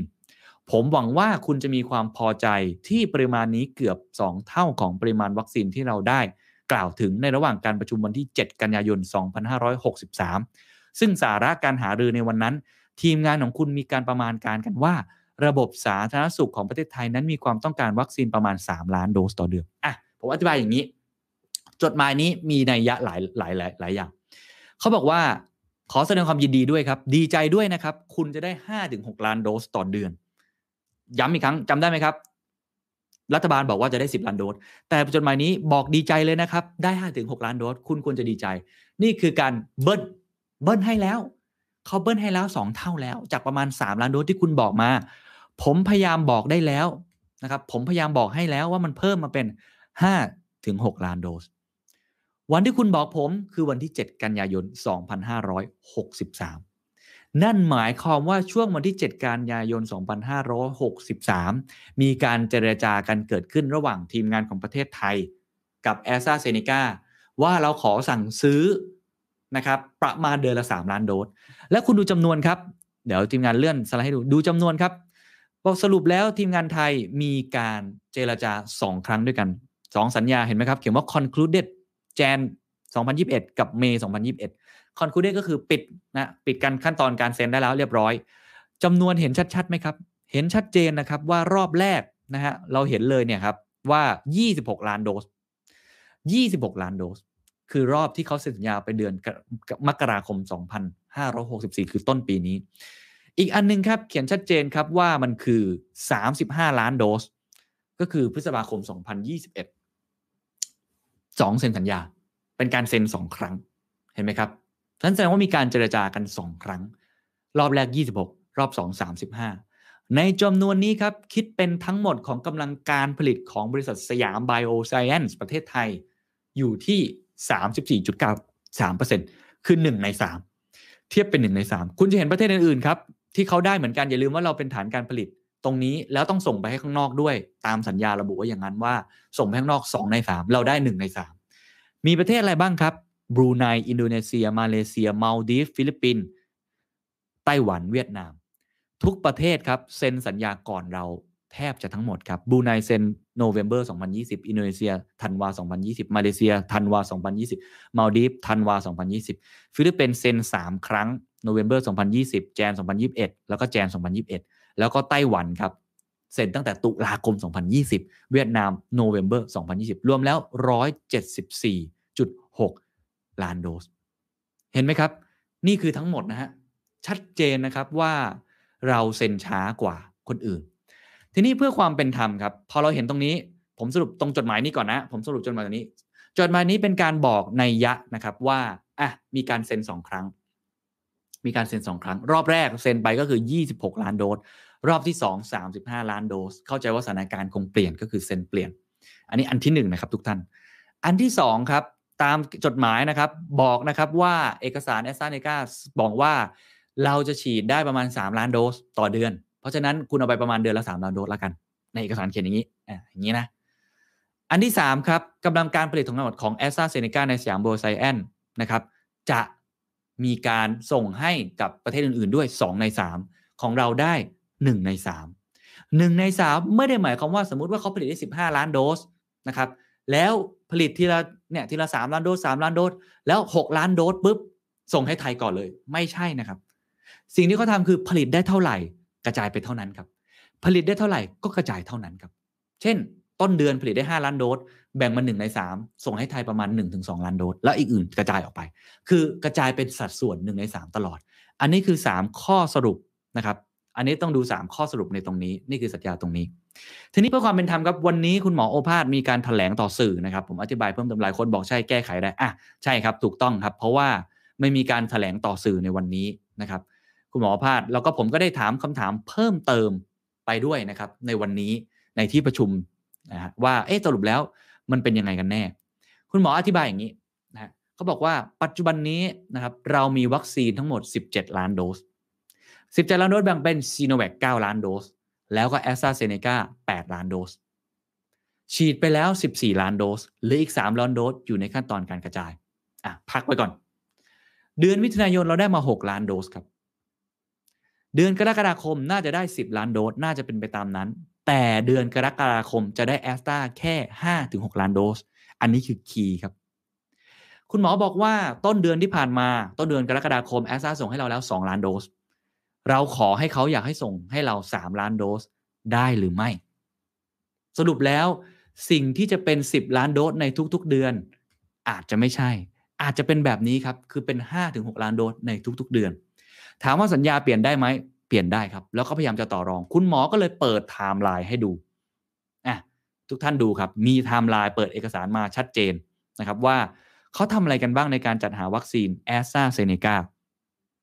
ผมเอารายละเอียดตรงนี้ก่อนอันนี้ชัดเจนที่สุดครับไฮไลท์ตรงนี้ครับทุกท่านวันที่ยี่สิบเจ็ดพฤศจิกายนสองพันห้าร้อยหกสิบสามวันนี้คือวันสำคัญที่ระบุในสัญญานะครับเพราะว่าวันนี้เป็นวันที่เขามีการเซ็นสัญญากันเกิดขึ้นลงนามสามฝ่ายนะครับก็คือกรมควบคุมโรคนะครับ AstraZeneca นะครับแล้วก็บริษัทที่เกี่ยวข้องเราเห็นชัดเจนนะครับวันที่ยี่สิบเจ็ดเขามีการลงไปถามว่าอันนี้ลงรายละเอียดไปคืออะไรลงไปก็คือขอยี่สิบหกล้านโดสครับท่านยี่สิบหกล้านโดสที่เราได้มาล็อตแรกลงไปวันที่ยี่สิบเจ็ดครับคุณหมออธิบายเพิ่มเติมครับแต่พอผ่านไปครับสถานการณ์เปลี่ยนครับสถานการณ์เปลี่ยนพอสถานการณ์เปลี่ยนครับในเดือนมกราคมครม.เห็นชอบให้สั่งเพิ่มอีกสามสิบห้าล้านโดสเป็นหกสิบเอ็ดล้านโดสแต่กว่าที่จะได้คำตอบนะครับกว่าที่จะบอกอะไรต่างๆที่จะสามสิบห้าล้านโดสจะเซ็นจริงๆนะฮะสัญญาจริงๆคือเดือนพฤษภาคมตามเอกสารเมื่อกี้เลยถูกต้องสามสิบห้าล้านโดสเพราะฉะนั้นนั่นหมายความว่าสาธารณสุขของประเทศไทยเรามีการปรับเปลี่ยนนโยบายช่วงเวลาคาบเกี่ยวตรงนั้นผมพูดอย่างนี้เลยก็ได้ครับมีการประเมินสถานการณ์ที่เปลี่ยนไปบางคนบอกเป็นการประเมินการแบบที่อันเดอร์เรทไปหรือเปล่าคือประเมินสถานการณ์อันเดอร์เรทไปหรือเปล่าผมว่าต้องให้ความเป็นธรรมก็คือในช่วงปลายเดือนนะครับธันวาคมพฤศจิกายนช่วงนั้นเนี่ยต้องบอกว่ามันเป็นช่วงที่ประเทศไทยโควิดยังอยู่ในสถานการณ์ที่ค่อนข้างดีสาธารณสุขเลยคิดว่าเอาแค่ประมาณนี้ก่อนยี่สิบหกล้านโดสก่อนน่าจะเพียงพอทีนี้หัวใจสำคัญนะครับก็คือว่าสามล้านโดสมาจากไหนต่อเดือนที่เขาบอกเอกสารที่บอกว่าเดือนละสามล้านโดสคุณหมอบอกว่าเป็นการพูดคุยกันนอกรอบคือไม่ได้ระบุสัญญาพูดคุยในที่ประชุมเพราะว่าเขาเคยจำได้ว่าเราเคยบอกไปครับว่าเราฉีดได้ประมาณสามล้านโดสต่อเดือนคือเขาถามมาตอนนั้นว่ากำลังการฉีดศักยภาพการฉีดของคนไทยเนี่ยเป็นเท่าไหร่เราก็ตอบกลับไปครับว่าสามล้านโดสเขาอาจจะจำข้อมูลนั้นไปแต่พอสถานการณ์เปลี่ยนเราเปลี่ยนครับเราบอกว่าเราฉีดได้แล้วเดือนละสิบล้านโดสเราขอเพิ่มเป็นสิบล้านโดสได้หรือไม่ก็เลยมีการเปลี่ยนแปลงกันเกิดขึ้นโดยสรุปครับปลายปีสองพันยี่สิบหรือสองพันห้าร้อยหกสิบสามสาธารณสุขประเมินว่าเราต้องการแค่ยี่สิบหกล้านโดสและกำลังการฉีดเราแค่ประมาณสามล้านโดสเราประเมินในแค่นี้กับสถานการณ์โควิดที่เกิดขึ้นในตอนนั้นแต่พอสถานการณ์พอเดือนมกราคมเราเริ่มเห็นระลอกสองเดือนเมษายนเห็นระลอกสามก็เลยเริ่มมีการส่งไปนะครับบอกขอเพิ่มได้ไหมเพิ่มอีกสามสิบห้าล้านโดส เพราะเราสามารถฉีดได้แล้วเดือนละสิบล้านโดสเพราะฉะนั้นถ้าเราฟังมาทั้งหมดครับทุกท่านมันโดยสรุปได้เลยครับว่ามีการเปลี่ยนแปลงในเรื่องของสัญญาในตอนนี้มีการต่อรองเพิ่มมากขึ้นเจรจาเพื่อที่จะทำให้เขามีการส่งมอบวัคซีนในตรงนี้เพิ่มมากขึ้นถามว่าจะทำได้หรือไม่ไม่แน่ใจเลยครับตรงนี้เขาบอกเลยครับว่าคุณหมอโอภาสบอกวันนี้เลยครับว่าพยายามเต็มที่ที่จะต่อรองให้ได้หกสิบเอ็ดล้านโดสภายในปีนี้ให้ได้เชื่อมั่นครับว่ายังทำได้ตามนโยบายรัฐบาลหนึ่งร้อยล้านโดสภายในสิ้นปีนี้แต่จะพยายามหาตัวอื่นด้วยทั้ง Pfizer หรือว่า Novavax จะไปคาดหวัง Astra อย่างเดียวคงไม่ได้แล้วคุณหมอย้ำครับว่าการผลิตวัคซีนขึ้นกับหลายปัจจัยมีทั้งชีววัตถุตั้งต้นจึงยากครับที่บริษัทเขาจะรับปากให้เราได้ว่าเราขอเดือนละสิบล้านโดสได้ไหมไม่สามารถรับปากได้ หนึ่งร้อยเปอร์เซ็นต์ แต่จำนวนวัคซีนในสัญญากับความต้องการของไทยคือหกสิบเอ็ดล้านโดสภายในเดือนธันวาคมสองพันห้าร้อยหกสิบสี่จะต้องมีการเจรจาเป็นรายเดือนซึ่ง AstraZeneca ไม่เคยออกมาระบุว่าจะส่งมอบถึงพฤษภาคมสองพันห้าร้อยหกสิบสี่เป็นแค่จำนวนประมาณการจึงต้องมีการเจรจากันต่อไปเอางี้สรุปก็คือถึงพฤษภาคมสองพันห้าร้อยหกสิบสี่เป็นแค่กรอบนะสัญญาหนึ่งปีไงเป็นแค่กรอบว่าจะส่งได้ประมาณนี้แต่ต่อเดือนต่อเดือนเนี่ยที่เดือนนี้ได้มาแค่ห้าล้านโดสผิดเป้าไปครึ่งนึงเนี่ยคำถามก็คือว่าจะได้เดือนละสิบจริงไหมหกสิบเอ็ดล้านโดสจะได้ในสิ้นปีไหนไม่รู้ครับแต่สาธารณสุขนะกรมควบคุมโรคยืนยันครับว่าจะมีการเจรจาเป็นรายเดือนคุณหมอโอภาสบอกนะครับว่าเขาพยายามครับที่จะเจรจาทุกเดือนเพราะเดือนหนึ่งเขาเจรจาเป็นครั้งครั้งไปต้องเจรจากันต่อไปอันนี้ต้องต้องพูดตามตรงครับว่าต้องพยายามให้เห็นเลยครับว่าความพยายามของพวกเราในการเจรจาต่อรองอันนี้เป็นทักษะการเจรจาต่อรองด้วยมิฉะนั้นถ้ายังเจรจาแบบเดิมเราก็จะได้เหมือนเดิมก็คือเดือนละประมาณหนึ่งอ่าเดือนหนึ่งในสามของกำลังการผลิต ห้าถึงหกล้านโดส ห้าถึงหกล้านโดสไปจนถึงสิ้นปีครับไม่ถึงหกสิบเอ็ดแน่นอนครับอันนี้เดี๋ยวรอดูกันต่อคุณหมอบอกว่าก็จะพยายามเต็มที่แต่ก็จะไปหวังแค่แอสตราอย่างเดียวไม่ได้ถามว่านี่คือการบริหารงานที่ผิดพลาดหรือไม่อันนี้ทุกท่านลองไปคิดกันเองต่อทีนี้อีกประเด็นหนึ่งของเรื่องวัคซีนที่ต้องชวนคุยกันต่อครับว่าแล้วอื่นๆล่ะวัคซีนตัวอื่นล่ะเป็นอย่างไรความคืบหน้าวันนี้ชัดเจนครับคุณหมอออกมาแถลงนะครับออกมาพูดนะครับในตอบคำถามชัดเจนครับท่านบอกว่าตอนนี้ครับวันพรุ่งนี้สิบเก้ากรกฎาคมจะมีการเซ็นสัญญาไฟเซอร์ยี่สิบล้านโดสผมย้ำอีกครั้งวันพรุ่งนี้ครับสิบเก้ากรกฎาคมกรมควบคุมโรคกระทรวงสาธารณสุขจะมีการเซ็นสัญญาไฟเซอร์ยี่สิบล้านโดสแต่ไม่ได้มาทันทีครับมาไตรมาสที่สี่ครับยังไม่รู้ว่าเดือนไหนและจะพยายามเจรจาขอเพิ่มอีกห้าสิบล้านโดสให้ได้จะเพิ่มอีกห้าสิบล้านโดสวันนี้คุณอนุทินก็ออกมาพูดนะครับเพิ่มอีกห้าสิบล้านโดสนะรวมกันเราอยากได้ไฟเซอร์เจ็ดสิบล้านโดสอันนี้จากทางการบอกมาแบบนี้เลยนะครับรวมรวมกันแบบนี้จะได้ไม่ได้อยู่ที่กึ่นแล้วครับในการต่อรองแต่ว่าจะมีไฟเซอร์จำนวนหนึ่งมาก่อนครับก็คือการบริจาคจากรัฐบาลของอ่าคุณโจไบเดนนะมาก็คือ หนึ่งจุดห้าล้านโดสบริจาคมาในโครงการของเขาวันที่ยี่สิบเก้ากรกฎาคมนี้มาแน่ครับยี่สิบเก้ากรกฎาคมนี้ไฟเซอร์ล็อตแรกจะมานะครับฉีดให้บุคลากรทางการแพทย์ หนึ่งจุดห้าล้านโดสหลายคนถามครับว่าอ้าวแล้ววันนี้ที่มีข่าวเรื่องของเอ่อคุณหมอบุญล่ะครับแพทยสภาที่ออกมาบอกนะครับว่าจะมาห้าล้านโดสสิ้นเดือนเลยดีลจบแล้วสี่สิบล้านโดสผมย้ำอีกครั้งว่าผมถามท่านแล้วคุณหมอโอภาสบอกว่าไม่รู้เรื่องเลยและไม่คิดว่าเป็นความจริงอ่ะก็ไม่รู้ว่าจะเป็นยังไงต่อครับเดี๋ยวต้องตามแล้วผมก็พยายามเช็คข่าวอยู่ผมก็ยังยังไม่ได้ข่าวตรงนี้นะครับทุกท่านถ้าได้มาเนี่ยผมจะรีบเอามาแจ้งให้กับทุกท่านนอกเหนือจากไฟเซอร์อย่างที่หลายคนทราบครับก็จะมีเรื่องของตัวที่เป็นโมเดอร์นาด้วยนะครับสภากาชาดวันนี้ออกมาพูดและว่าหนึ่งล้านโดสอันนั้นไม่รวมอยู่ในที่สั่งอ่ะเดี๋ยวว่ากันต่อว่าจะเป็นยังไงโมเดอร์นาอีกห้าล้านโดสหรือจะกี่ล้านโดสก็จะมารวมทั้งนะครับเรื่องของ Novavax นะครับเป็นอ่าโปรตีนสับยูนิตเนาะตัวนี้ก็เป็นอีกอันนึงนะครับที่หลายคนก็คาดหวังมากว่าน่าจะเป็นตัวที่มีประสิทธิภาพค่อนข้างสูงก็ท่านก็บอกนะครับว่ากำลังจะพยายามเซ็นสัญญาให้ได้แต่รวมทั้งหมดครับท่านบอกว่าจะพยายามให้ถึงหนึ่งร้อยล้านโดสให้ได้อันนี้คือสิ่งที่ท่านบอก ผมไม่แน่ใจว่าจะทำได้ขนาดไหนแต่ว่านี่คือการประกาศออกมาจากท่านนะฮะทีนี้ท้ายที่สุดครับผมอยากจะพูดอย่างนี้ฮะพอเราเห็นภาพทั้งหมดแล้วในตอนนี้นะครับว่าเรื่องของสถานการณ์ที่เกิดขึ้นเรื่องของปมวัคซีน AstraZeneca อันนี้ผมยังไม่นับในเอกสารที่เขาเขียนนะครับคุณจอห์นฮับเบิลเนี่ยเขียนบอกว่าทำไมไทยไม่เข้าโคแว็กซ์อันนี้ก็ต้องไปถามต่อว่าการที่เราไม่เข้าในตอนนั้นที่เราตัดสินใจไม่เข้าเนี่ยมันส่งผลเสียขนาดไหนแต่ที่แน่ๆตอนนี้ต้องบอกว่าเป็นช่วงวิ่งเต้นสุดๆในการจัดหาวัคซีนเพราะตลาดยังเป็นของผู้ขายอยู่ก็ต้องรอดูกันต่อไปคำถามต่อมาที่ทุกท่านคงถามกับผมกันว่าแล้วสถานการณ์จะเป็นยังไงต่อเราพูดกันไปแล้วเรื่องม็อบเราพูดไปแล้วเรื่องปมนะเรื่องของล็อกดาวน์ปมเอกสารวัคซีนต่างๆหลังจากนี้จะเป็นยังไงต่อครับถ้าล็อกแล้วมันไม่จบล่ะครับล็อกแบบอย่างเงี้ยฮะผมใช้คำว่าล็อกแบบลักลั่นอะว่าสุดท้ายจะห้ามไม่ห้ามยังยกเว้นเท่าที่จำเป็นอยู่เนี่ยสถานการณ์จะเป็นยังไงต่อคุณหมอบอกชัดเจนครับวันนี้ว่าที่แน่ๆ หนึ่งถึงสอง สัปดาห์หลังจากนี้คือจนถึงสิ้นเดือนกรกฎาคมแย่แน่ๆตัวเลขยังไงก็ไม่ลดลงเพราะมันเป็นการเพิ่งปิดมาไม่นานสถานการณ์ยังเป็นอย่างต่อเนื่องอยู่อันนี้อันที่หนึ่งนะครับอันที่สองครับจะหนักแบบนี้ต่อไปอย่างน้อยประมาณสองเดือนแน่ๆกันยายนเนี่ยอาจจะเร็วที่สุดที่จะเหตุการณ์ดีขึ้นคือหมายความว่าการล็อกแบบนี้ถ้าเกิดมันไม่ได้ผลนะฮะผมยังไม่พูดถึงการตรวจเชิงรุกนะผมไม่ได้พูดถึง home isolation community isolation เรื่องเตียงอันเดี๋ยวว่ากันอีกเรื่องแต่ก็มีความพยายามที่จะเพิ่มขึ้นเรื่องของ antigen test kit นะครับ เอ ที เค ต่างๆเดี๋ยวว่ากันแต่ว่า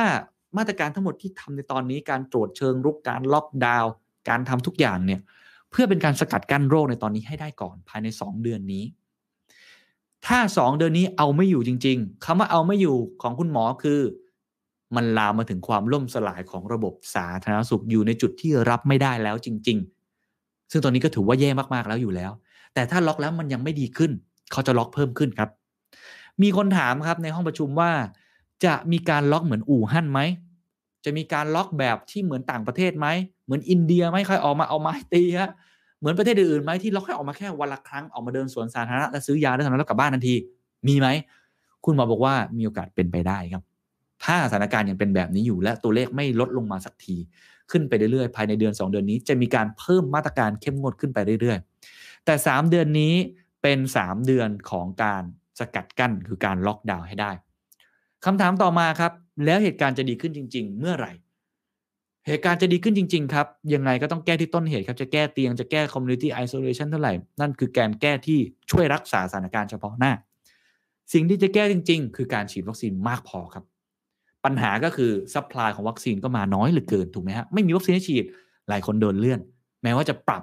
เรื่องของกลยุทธ์ในการฉีดฉีดคนแก่นะครับเกินอายุหกสิบก็ฉีดกลุ่มเสี่ยงเจ็ดโรคขึ้นไปแต่มันไม่พอจริงๆตอนนี้ก็อย่างที่เห็นเนี่ยเอกสาร Astra มาน้อยกว่าปกติฮะเหลือแค่ ห้าถึงหก ล้านโดสมันไม่พอจะทำอย่างไรให้วัคซีนซัพพลายมันพอและกระจายได้มากที่สุดผมเพิ่งเห็นตัวเลขเมื่อวานนี้ว่าฉีดไปเท่าไหร่ฉีดไปไม่ถึงแสนนะครับทุกท่านประมาณ เก้าหมื่น กว่าแสนเอง เก้าหมื่น กว่าโดสเองนะฮะวันเสาร์อีกแล้วครับ เก้าหมื่นสามพัน ครับวันหยุดปุ๊บฉีดน้อยทันทีเพราะฉะนั้นหัวใจก็อยู่ที่ตรงนี้แหละครับว่าจะฉีดวัคซีนได้มากพอหรือเปล่าและวัคซีนปริมาณจะมามากพอแค่ไหนในตอนไหนท่านคาดว่า คิว โฟร์ ครับน่าจะมามากพอเนี่ยเห็นไหมครับ เก้าหมื่นสามพัน เอง คิว โฟร์ น่าจะมามากพอ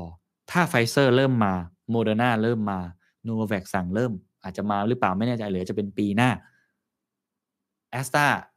คุยกันเดือนต่อเดือนแล้วมันเพิ่มมากขึ้นตอนนั้นสถานการณ์น่าจะคลี่คลายขึ้นอันนี้ต้องวัดกันแบบวันต่อวันเดือนต่อเดือนเลยครับว่าจะเป็นยังไงแต่ที่แน่ๆทุกท่านครับถ้าใครวางแผนเตรียมใจไว้เลยครับอีกสองอาทิตย์หลังจากนี้หนักล็อกดาวน์หนักและถ้าตัวเลขไม่ตกถ้าท่านดูปุ๊บมาตรการจะเข้มงวดมากขึ้นกว่านี้อย่างแน่นอนทนกันแบบนี้ผมว่าอย่างน้อยหนึ่งเดือนสองเดือนแน่ๆนะฮะก็ต้องว่ากันต่อไปครับว่าล็อกดาวน์กันแบบนี้แล้วมันจะเป็นยังไงต่อมันแก้ได้จริงไหมมันจบจริงไหมแต่ที่แน่ๆตอนนี้ต้องบอกว่าเหนื่อยฮะเป็นความเหนื่อยเลยนะครับวันนี้หลายคนก็คงจะมีความกังวลมีความสับสนนะครับที่เกิดขึ้นแน่ๆก็คงต้องตามกันต่อไปสุดท้ายครับอันนี้เป็นข้อคิดเห็นข้อเสนอแนะละกันนะครับส่วนตัวของเอ่อฝั่งสื่อมวลชนละกันพอดีวันนี้ท่านก็ขอความเห็นจากสื่อมวลชนผมขอเนี่ยมาพูดตรงนี้ด้วยละกันนะครับก็จะเป็นการรวบรวมจากข้อเสนอจากทุกท่านด้วยนะฮะ อนนี้เนี่ยต้องบอกว่าสถานการณ์มันล่วงเลยมาเรื่อยๆนะครับแล้วก็เจอวิกฤตหลายประเทศก็เจอวิกฤตเดลต้าเหมือนกันหมดแหละครับแต่การบริหารงานถ้าเราเห็นเอกสาร Astra เห็นเรื่องของการล็อกดาวน์การประกาศการสื่อสารต่างๆเราจะเห็นแล้วนะครับว่ามันก็มีการบริหารจัดการที่ต้องบอกว่ามันไม่ได้เต็มประสิทธิภาพการสื่อสารที่มันไม่มีประสิทธิภาพจริงๆอันนี้ก็ต้องยอมรับที่เกิดขึ้น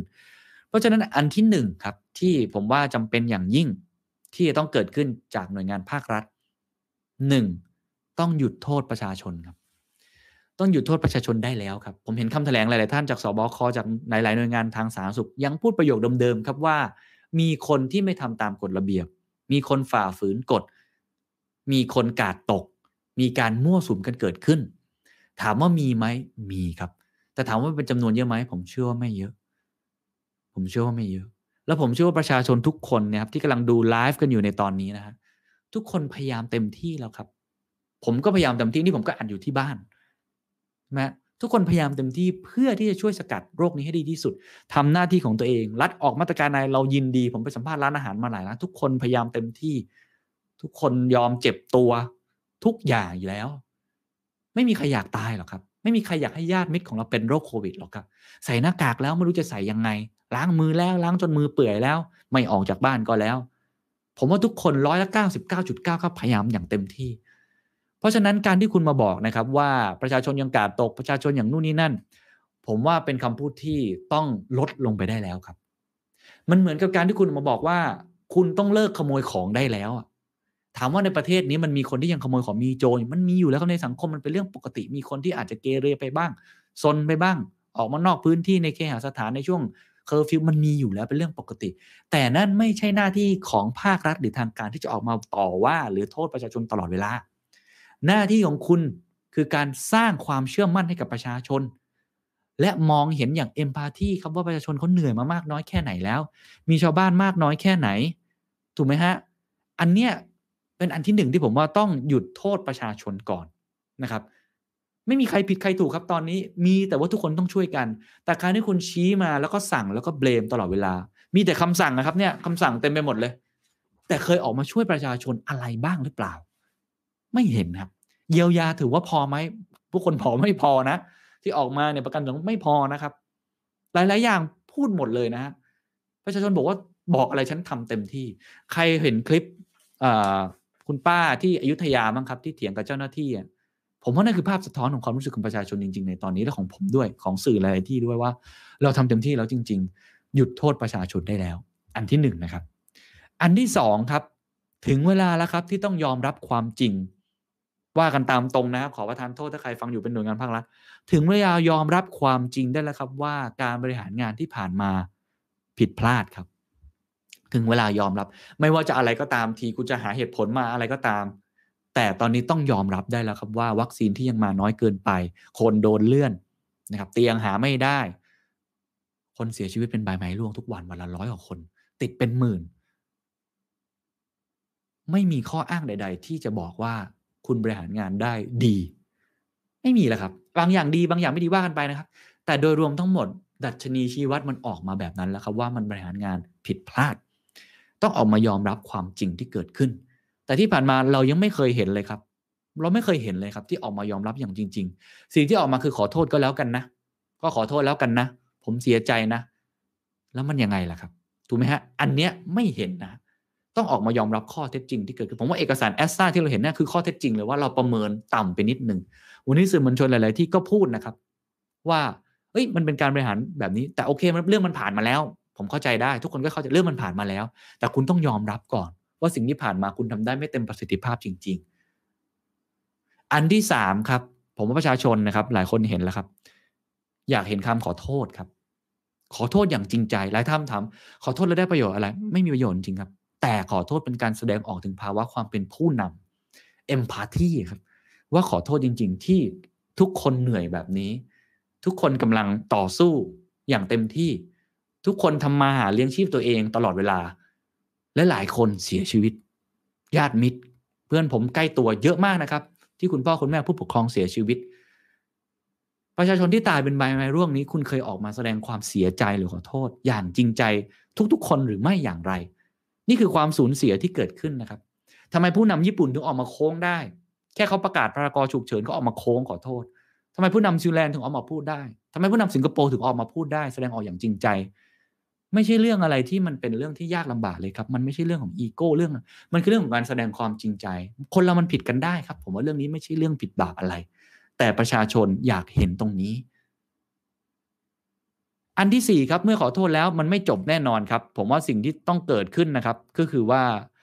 ต้องตั้งใจและมีเจตนาอย่างเต็มที่ที่จะแก้ไขสถานการณ์ที่เกิดขึ้นและต้องเปิดเผยข้อมูลอย่างโปร่งใสตรวจสอบได้อย่าหมกเม็ดเวลาสบคแถลงหลายคนจะบอกว่ามันเหมือนเดิมทุกวันเลยมันไม่มีเอกสารอะไรที่มันเป็นประโยชน์กับพวกเราไม่ได้มีข้อมูลอะไรที่เป็นประโยชน์กับพวกเราวันนี้สื่อมวลชนก็พูดเรื่องนี้กันเยอะนะครับผมว่านี่ครับคือเรื่องเรื่องหัวใจสำคัญนะครับ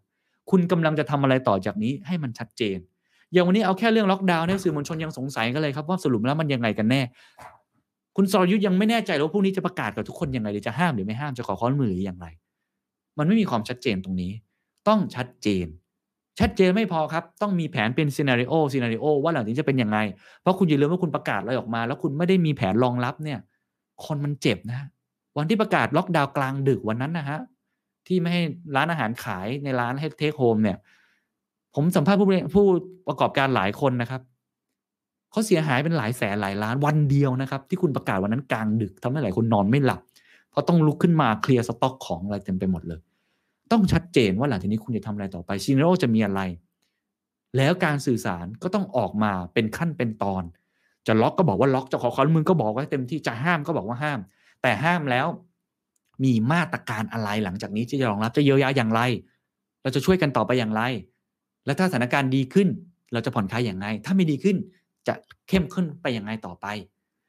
ผมว่าตอนนี้คือวิกฤตที่สุดครับวิกฤตที่สุดในตอนนี้คือวิกฤตศรัทธาครับ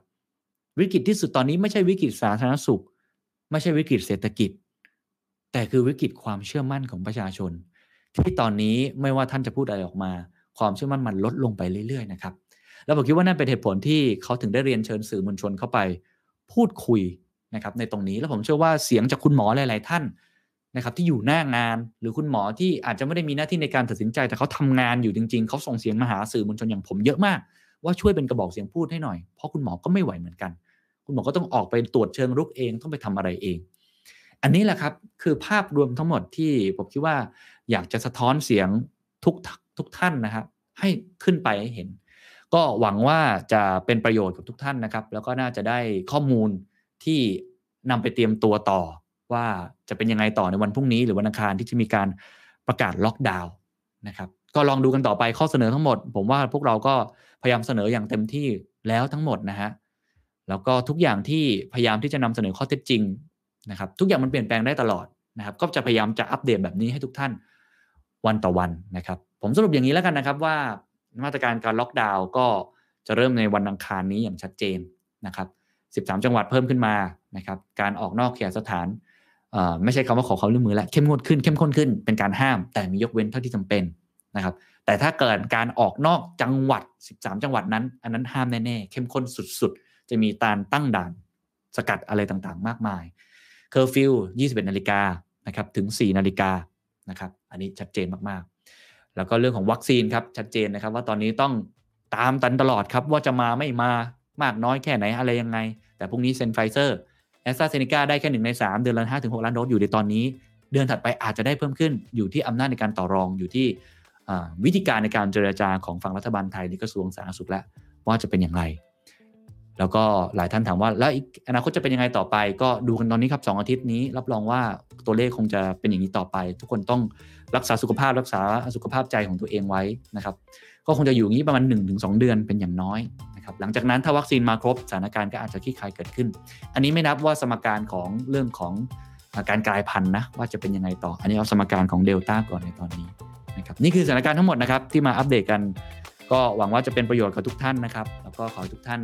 สุขภาพแข็งแรงนะครับรวมทั้งมีสุขภาพใจมีกำลังใจที่ดีในการใช้ชีวิตในการเรียนหนังสือแล้วก็ในการทำงานต่อถ้ามีอะไรก็คงจะมาอัปเดตกันต่อไปนะครับสำหรับวันนี้ลาไปก่อนสวัสดีครับ